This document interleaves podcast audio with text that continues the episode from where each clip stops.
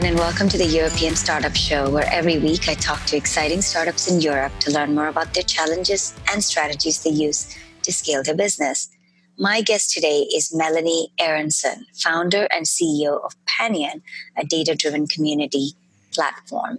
Melanie has a background in anthropology, documentary filmmaking, and design and started Panion with a vision to improve social well being by connecting people through common interests and engaging them through relevant activities, workshops, events, etc., in their area.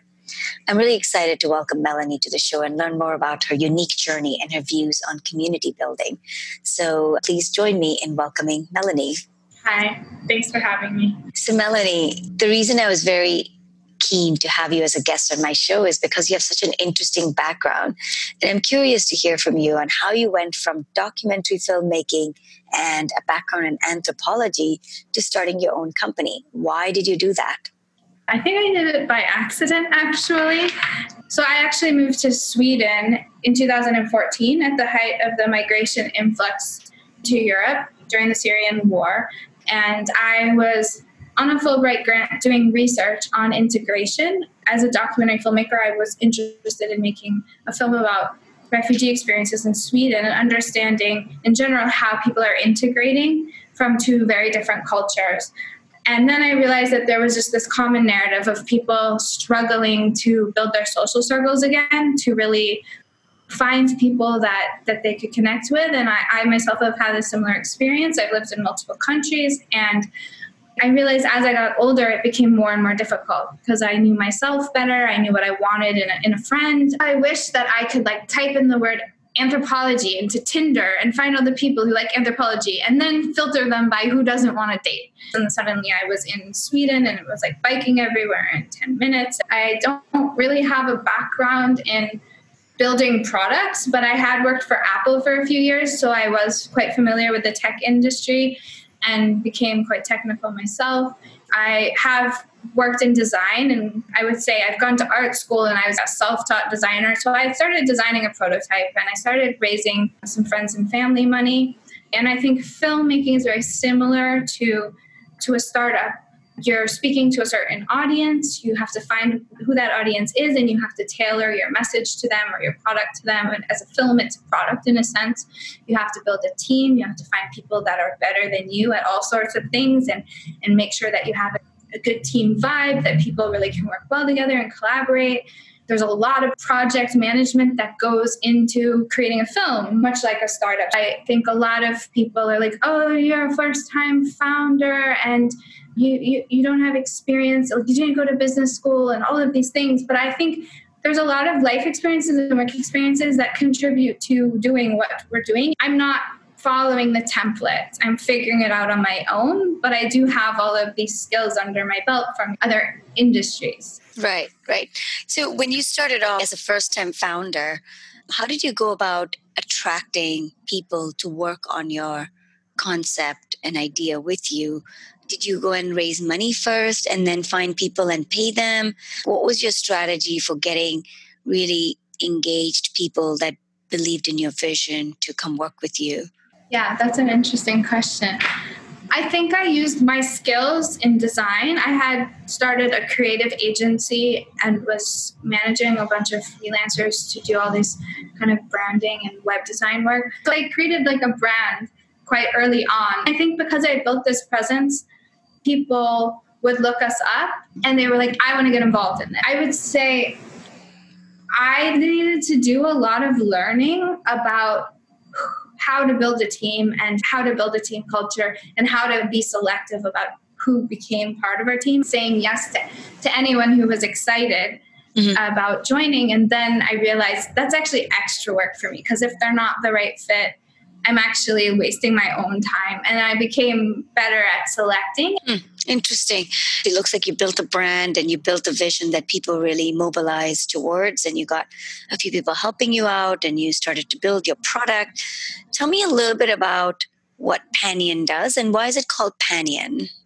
So it's called Panion from the word companion. I was looking at all these companies like Skype, Spotify, and I realized when you like create a new word, a it's easier to get the domain name and all of that and trademarks but b if you want to build a movement which is what i wanted to do i wanted to break the taboo of talking about loneliness i wanted to build a space online that was more empathetic that was more about meaningful connection and i thought okay i need like a new word for this i can't just be another word we already have in hmm. our in our lexicon. So i sat with myself for a while and it just kind of came and i uh, trademarked it and yeah.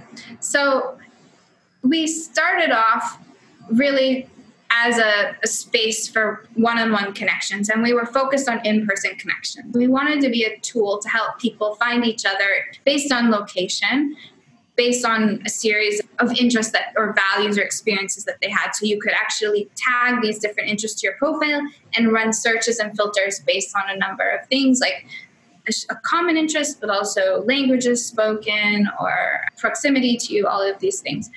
And I thought if we could sell this or even get people on for free, we would take large networks that existed and suddenly they would bring all their members to our platform and we wouldn't have to pay for advertising. So that was kind of my plan. But then when COVID hit, we realized that being a B2C company that was going to need to attain critical mass before we could actually monetize was going to be really hard in this uh, financial climate. So I thought, maybe it's best for us to focus on this sort of B2B side.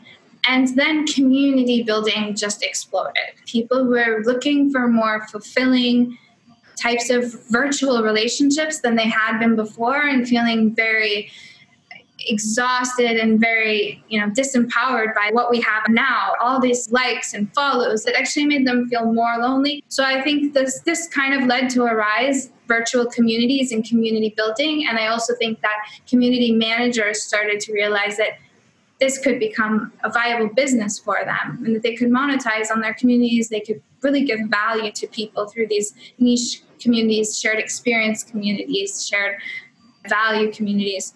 So we started to shift and really grow out this B2B tool that we had built inside the product into a community management platform.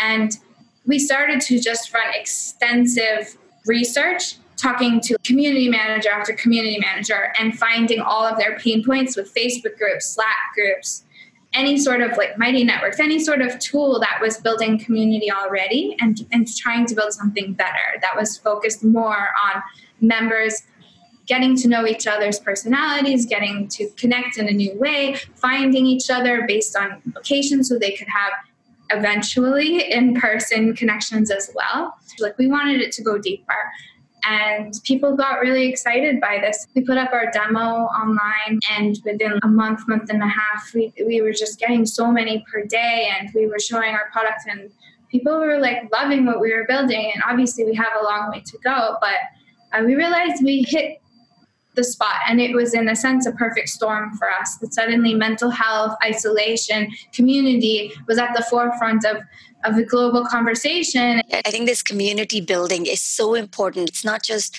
in the time of pandemic, but just in general, if you are building any product today, you need to build a movement around that idea to re- and get people really believing in what you do to differentiate yourself and your brand from from others. So I, I really want to hone in on this community building a little bit more with you. You said you interviewed lots of community managers and you've been building this tool. You have a background in anthropology and documentary. Can you distill for me top five things that are important in building highly engaged communities? Sure. I think number one is listening to your members and really understanding what their needs are, what they want, but also looking at yourself as a community manager and deciding is this the community that I want to be building? Because I've spoken to some community managers who feel this disconnect where maybe their members want the community to be one thing and they intended for it to be something else. I think really understanding where you want to be, what you want to be building, what type of community you want it to be, and also really clearly articulating that to your members is important. One of the things we've been working on that I think makes us unique is that we're really digging deep into the analytics and offering that to the community managers. So having a dashboard of analytics, you can understand the, the top interests of your community and your community members, and then you can offer more relevant content, more relevant events. You can really understand their wants and their needs better. And we're looking at flag new members and see how engaged they are to make sure that they integrate properly. We're able to find your power users, really understand who you could potentially give more responsibilities to in the community, make, a, an ambassador, for example. Mm-hmm. Another thing is the, the moderation. I think a lot of people are overwhelmed with the amount of moderation that they have to do. And it's not like people are trying to like post pornographic images or something. Like it's more like people not following the, the rules and the guidelines that are set and each community has very different guidelines about you know how they want people to interact and we're trying to find a way to make that simpler for the community managers we already have ai tools built in so that we can you can't even upload a pornographic image because we catch it. And we're using the same thing for phrases that are discriminatory for example. The management around shaping your community and the guidelines and the rules, we're really digging deep into how we can approach this in a way where community managers aren't sitting there endlessly like rejecting things and writing reasons why you can't post this and that. I think that's a big part of being able to be efficient, but be respectful, be able to shape your community the way you want, and another thing I've heard a lot about is uh, customization. If you can create a, a, platform that's like highly customizable so that you don't have to really keep building all these new things for new types of communities, but you can make it customizable so that the community managers can choose how they want their community to operate. I can give you an example around privacy or around monetization, right? The way we have our platform is you have this like main space where everyone can interact, and then you have subgroups. And so some community managers, for example, want to monetize and say, okay, this is like main space is free. This is how we like attract our users and how we give them value. But then these subgroups, like a networking group, this could be a premium group, and you pay a membership fee, and then you get access to these certain premium groups and they want to decide which ones are premium and which ones are free and can people post on the main feed or can only the community managers post on the main feed so that they don't have as much moderation to so all of these things where you really can decide how how it feels and how the community what direction it's going in and how you're going to monetize and i think that's really important and that's the thing we've heard the most is that things aren't customizable enough and the dashboard and the management and the analytics side of everything is really lacking in a lot of these hmm. tools. I like what you're talking about in terms of the technology, but I want to drill into your own personal experience and from social anthropology background. What are the things you need to embed in the tool to really help create engagement between members? I mean, I think one thing that we've been exploring a lot is the division between the community managers organizing events and things like that and giving giving agency to the members, allowing them to create events or spontaneous meetups. So we have a tool or like a, feature where you can actually just create this spontaneous who wants to like take a road trip tomorrow or whatever and people can hop on. And i think having a balance between like the top down things coming from the community managers and the community members being able to create experiences inside start conversations i think it's important to have a balance. And we're actually exploring a monetization model where community members could pay a very fractional amount of money to get access to new features for the community as a whole because mm. i think it's a really interesting way to to kind of co-create your community. We don't want to have ads on the platform. We, we don't want that experience. And I don't think I think people don't want that experience anymore.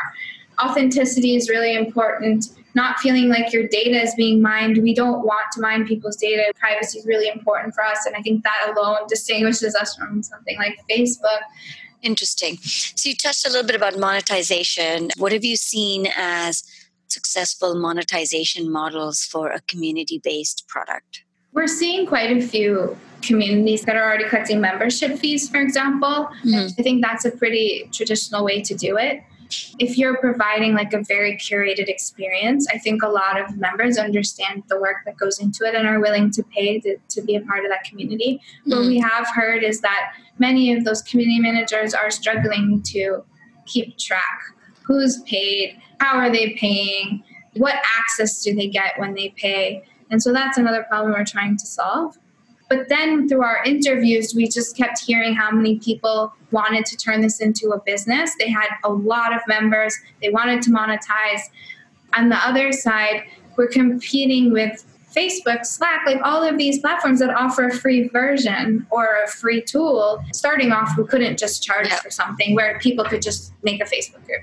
So we decided, why don't we make money when they make money? So when they charge membership fees, we take a commission for helping them keep track of them, process them. When they charge event fees for hosting an, like a paid event, ticketed event on our platform, we take a commission. And again, it's this sense of we're in this together. When I have sales calls, I tell people, look, yes, we're young as a company and we have a long way to go, but we're looking for partners. We're looking for co-creators. There's clearly things that you haven't found in the tools that you're using and we can build those and we can build them fast. We've gotten some really big community managers who are just super excited about being part of that journey with us.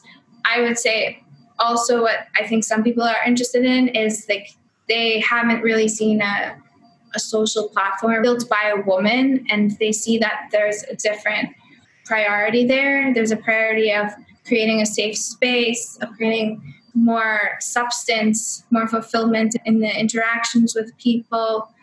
Empathy is a big factor in that. And I think that excites some people. So we are seeing a lot of female community managers and male, but like a lot of female community managers who are. Okay. And, and was that enough when you went to do your first round of um, angel funding? Can you talk to me a little bit about the angel funding process and how you went about it and maybe advice for other entrepreneurs that are starting to look for angel funding? Sure. That was a very, very tough process and a very steep learning curve. I remember I was in an accelerator. I entered it by myself, and there were five other companies with me. And I was going up to the, the founders, and I'm like, So, what exactly do you say when you ask for money? Like, how do you phrase it? Because I can't get that sentence to come out of my mouth. Like I just feel so uncomfortable with this. And it took me a really and by the end of the accelerator, everyone had like asked all these people for money. And I was like, but they're people. It's one thing to ask a VC because that's their job. But these are like angels and this is their money and they're taking the risk. And I was really hesitant at first to just ask these everyday people for money. And I had to kind of reframe it and say, okay, actually, I'm selling them an opportunity.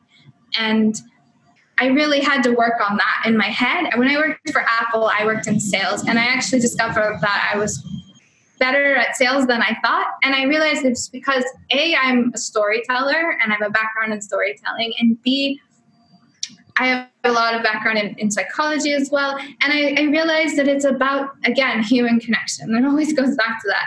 So once I realized that it was about connecting with these people because they're people and they care about things, have to care about what you're solving. Once I kind of realized that, especially with angels, it's about finding the people that you can connect with and and it's about knowing that you don't want people that you can't connect with as part of your company. It's a very long road ahead. And once I realized that at the beginning, you're like so desperate, you're like, ooh, investors, and you put them on this pedestal. And then when you start to have enough confidence and realize that you have something valuable, you start to shift that and realize, okay, now I have to be selective and I have to want you too. And we have to have good chemistry. And that's really important for me. And once I got that lesson and i'm not sure how i got the lesson. I think it was a lot of trial and error and listening to podcasts and reading medium articles and whatever. But once that shifted for me and i became more confident about what i had to offer i think that made a big difference. And i also think that i, I stopped really caring. I stopped just wanting to build relationships and find people that i could connect with. And i think that's what happened with our angels. I mean i've had our first angel say like i hope you know that you're trying to build something that's very, very risky and very difficult. But if anyone's going to build it, it's going to be you because you have this really unique background. Actually, my angel investors make me feel like they're, I don't know, I like them all as people. I email them to just ask how they're doing, how their family's doing. I think that's important. I think having real human relationships, human connections with people that are joining your team is the way to actually get investment and not like a, a very sterile pitch to convince someone to buy into your idea because you're so early. Like your idea isn't much, it's you that, that they really care about. Yeah, yeah.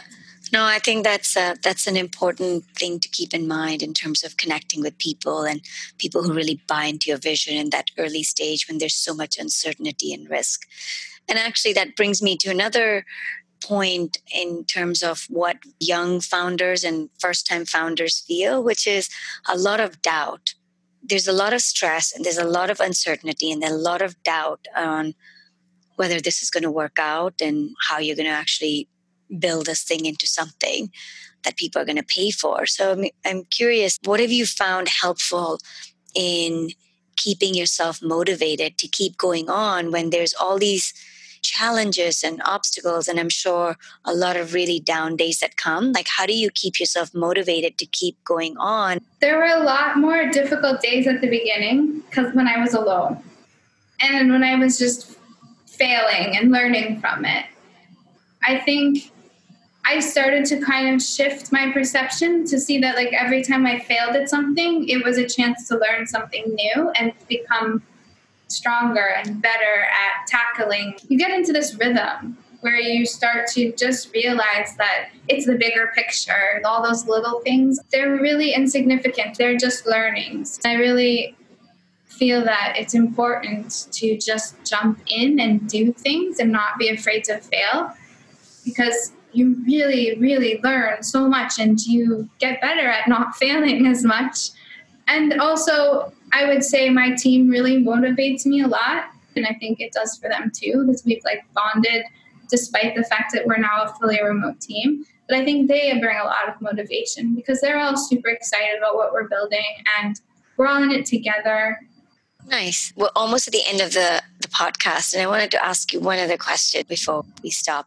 And that's around what do you do outside of work? Like, how do you balance this really hectic, crazy startup life that's kind of on your mind all the time? What's your way of de stressing? Sure. If I had a startup in the US, I would probably be on a thousand anti-anxiety medications. like I remember living in New York, living in the US and just nonstop working and that the culture around you is that.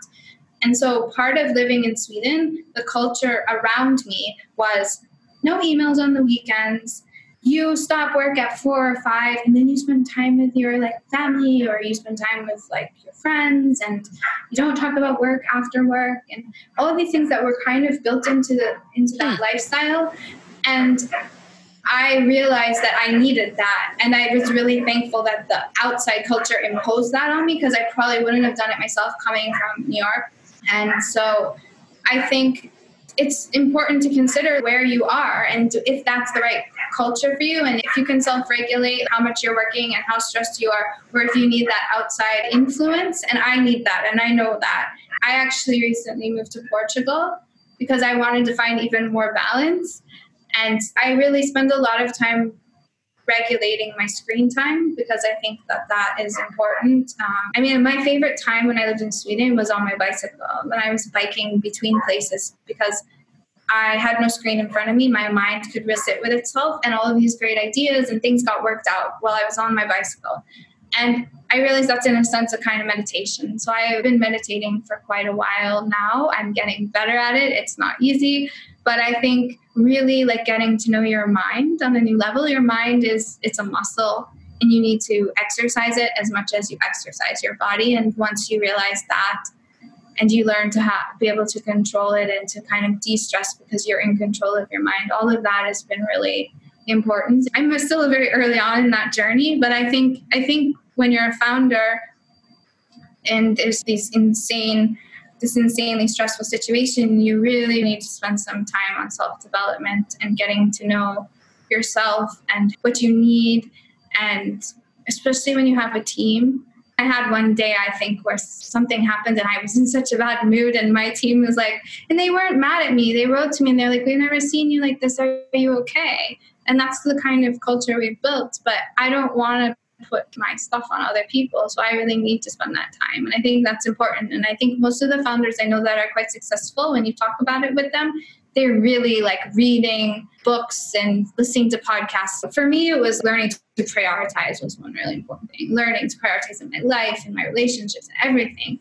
And just reflecting a lot and being self-aware. I think these are important. Exercising, making your bed, that helps me a lot. I actually was reading a Mark Manson book and he said something that really resonated. He said that true liberation really comes from creating rules and creating restrictions because if you create these rules and restrictions for yourself, you don't have to think about those things anymore. You can actually relax because you set up a routine that you know works for you, and then your mind can actually be liberated to focus on more creative things. I think those are very wise words, Melanie. and I think on that note, we will end this podcast. Thank you so much, Melanie, for joining me.